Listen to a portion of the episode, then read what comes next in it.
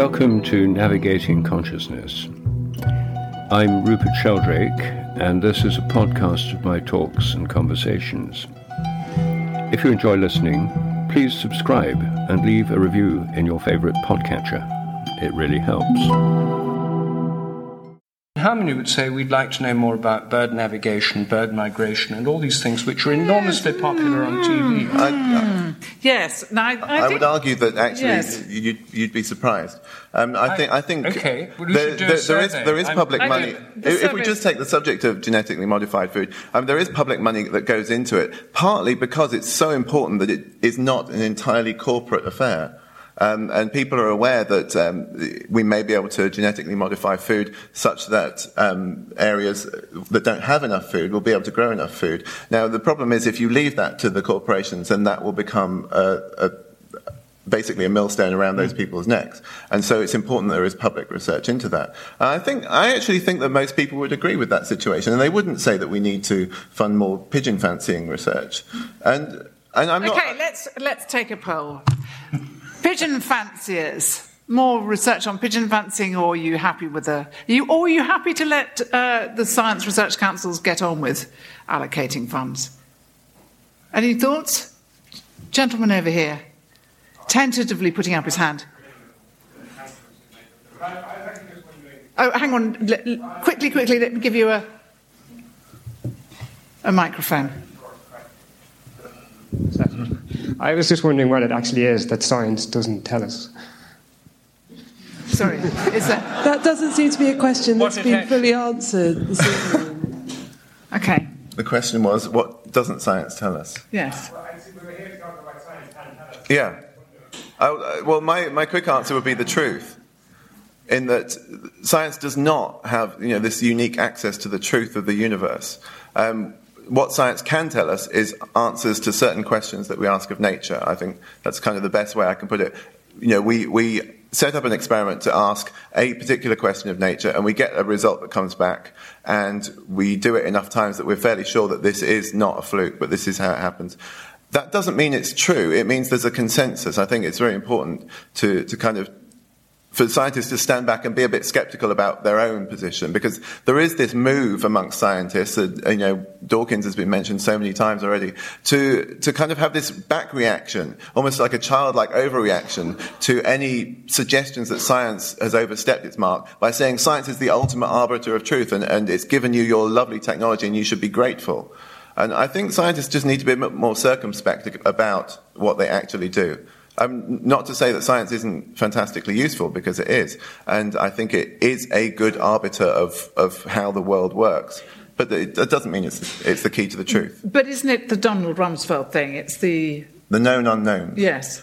Yeah, I, I think. Science... How we'll miss him. we'll miss them all, won't we? Um, I think I think there are known unknowns, and I hate to be quoting Rumsfeld, but but that's what science needs to kind of step back and look at. What is it looking at? Is it, it's looking at the unknowns, and it knows some of the unknowns, but I don't think it knows all of the unknowns. But it doesn't allow to look at the unknowns. Look at Sheldrake. He's not allowed really. He's not feeling But he is allowed to do what he's doing. He's found alternatives. Hmm. If I could do a study with students on telepathy, I could come up with a lot with his paradigms. But I'm not allowed to do that. Why aren't you allowed to do that? Why aren't you allowed to have do the it? microphone. Yes, we have the microphone down here. Why aren't you allowed to do that? I mean, what is the limiting factor?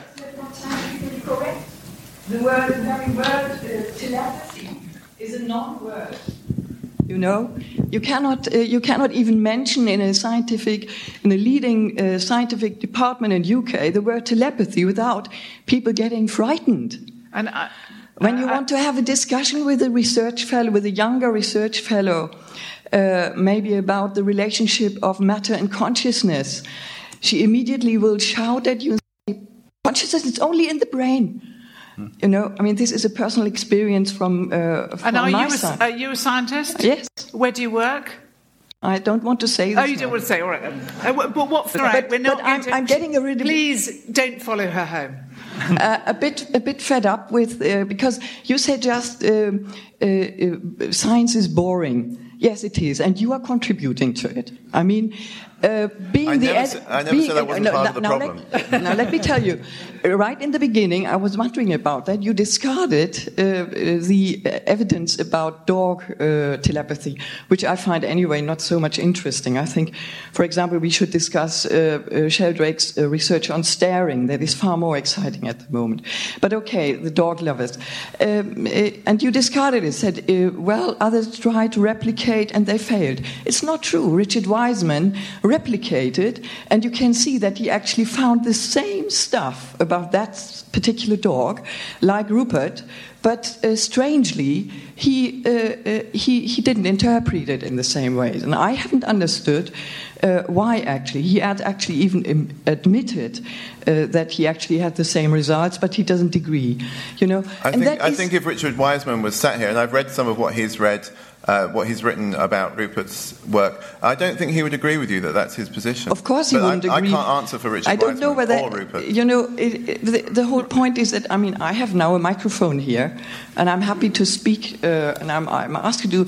And uh, uh, I was actually uh, all the time muttering a little bit here. Yes, I did hear you muttering. I'm and sure I, now I do it's want to get habit. into a he said, she said on um, um, And, and I would like to say uh, uh, the great thing about uh, his paradigm, and that's why I said it's boring and you contribute, and then somebody comes up like him. I'm sure Sheldrake is talked about in a hundred years. I hope at least very much.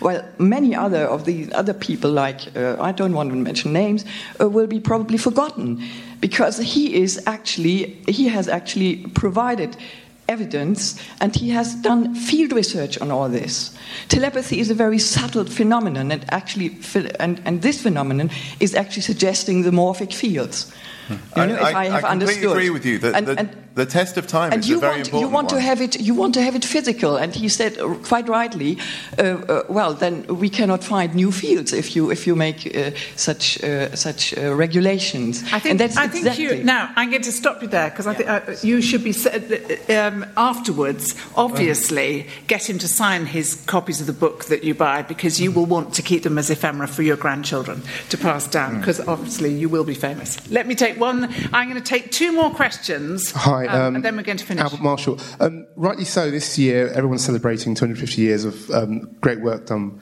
by um, Darwin. Um, I've been hearing quite a lot about it in the news, and different journalists hypothesised about where this takes us. What do the panel think are the natural limits of um, evolutionary theory in looking at social behaviour, and in particular group social behaviour? Because I've heard quite a lot about this. Okay, and uh, the cover line of New Scientist this week is Darwin is wrong. That's right, for which we are in trouble. Um, apparently, it's being hijacked by the intelligent design community.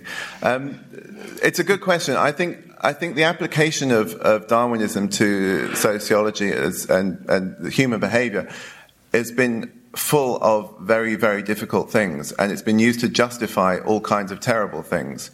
Um, that doesn't mean that we shouldn't try to apply some kind of ideas of, of, of Darwin's to, to social behavior, but I think we've got to do it very carefully. I'm never very convinced by the explanations. It always seems like the science of stating the bleeding obvious to me, but uh, I, I, I think investigating what causes sort of group behaviors, herding behaviors is, is important. I mean, we've seen that in the financial meltdowns, that, that a lot of that was caused by herding behavior that wasn't really noticed. Rupert. Well, I'm in favour of evolution and natural selection, and in fact, I think Darwinism can be extended to the whole universe, not just biology. That's the whole point of the idea of morphic fields and their evolution. Um, I also think Darwinism or evolutionary theory can be extended to social groups because I think social groups have morphic fields. And I think they have habits. Uh, I think this is very important in religion and understanding rituals within the religious area. Um, or relig- uh, rituals in any context. I think they have a morphic resonance component. This idea enables us to understand all sorts of aspects of social organization in a new way. Um, so I think there's a lot of mileage in extending our evolutionary understanding. Uh, but um, this involves going beyond the kind of narrow, reductive neo Darwinism that says it's all in the genes or it's all selfish genes. It's such a narrow view that. Um, traditional biology is not based on that narrow gene centered view, and neither is Darwin himself. So, personally, I really like Charles Darwin. I love reading his books. I'm an admirer both of his content and his style and his way of doing research. My favourite book of his is The Variation of Animals and Plants Under Domestication, uh, where he worked with cabbage breeders, gooseberry fanciers, pigeon uh, clubs in London, and he, he was. Um, he worked with real facts that came from real people working with animals and plants in a very down to earth way. Um, and he was he appreciated the inheritance of habits. Uh, I think Darwin's great. It's just that side of Darwin's been rather filtered out. Uh, for we've now got this kind of sanitized neo-Darwinian Darwin, um, but the uh, the real Darwin was not a neo-Darwinian, and uh, so I hope that in the Darwin centenary, at least one of the things we'll do is rediscover more about the real Darwin. And if anybody wants to do that, The Voyage of the Beagle is my favourite book of all time. And it is the most wonderful travelogue. Uh, it's funny, it's exciting, it's just a wonderful, wonderful book. And I'm going to take one more question. And it, there was one somewhere around here. There was, I think you're lady. Yes. Yeah, thank you. It's so, the lights. It's not her, it's the lights. Yeah. I can't, we can't see out. So the only I would like to make a point about uh, science is getting a lot of bad uh, press for being reductionist, but I think we should remember that you know science, other than Dawkins being, of course, dogmatic, it, there are many scientists who do accept other forms of understanding, and we need to remember that if you think dogs have telepathy. Um, you, what science wants is an explanation. So if I want to build a bridge and I say, well, 50% of the time it will hold the weight and 50% it won't, we need to understand that's not good enough. Same with drugs. And so the, there are reasons within the field of science which require a sort of s- structured set of rules and why there is a dogma. And that doesn't mean that it's the only form of understanding, but we do need to maintain rules because we, we need to um, have bridges that hold weight and have drugs that work. And so there is a reason for, for the dogma. Can I say something about that now? Yeah, no, I would just say, like you to can answer say very, very, very, very, short, very, very, very short, very briefly. Yes. Uh, science wants an answer in the framework of biology, uh, physics, and chemistry, and anything which is outside that is uh, is not wanted. And that's the problem. I, I, don't think that's actually true. I think everything outside of that has to have extraordinary evidence in order to change the paradigm. But the paradigm is changing in biology even now. That's why the cover story of New Scientist this week was Darwin was wrong. Because actually there is evidence to show that the sort of vertical gene transfer that goes from species to species actually is compounded and messed up, if there's no better word for it, by horizontal gene transfer, for instance. And that is slowly changing. But this thing, these take generations to change. And Darwin was the first one to say, he says in The Origin of Species, that I do not expect to convince old naturalists. I expect to, I'm hoping that the next generation will prove me right. And that, this is why perhaps Rupert will be vindicated in, in 50 to 100 years' time. Okay, so. No, we've, we've come to the end now, and this conversation can go on in the bar, uh, or it can go on where you two are going to sign your books. Um, 13 things that science can't explain, and a very great uh, book it is, very entertaining. And uh, we've got several of your books, I think. Okay. Um, the, the, many books. Mm-hmm. Uh, a New Science of Life with this very beautiful um, fern. Bracken, fern. Yes, on the front. Uh, signed for posterity to, for you to pass on. You can put it in a trunk. It may become an heirloom. or it may not. Uh, we don't know yet. Um, I'm not sure, ladies and gentlemen, and can I apologise to these two over here because we haven't entirely explained what science uh, can't explain, but I hope you'll agree uh, that we've had an entertaining and stimulating evening for which I thank not only the members of the audience but also my two panellists, Michael Brooks, Rupert Sheldrake. Thank you very much.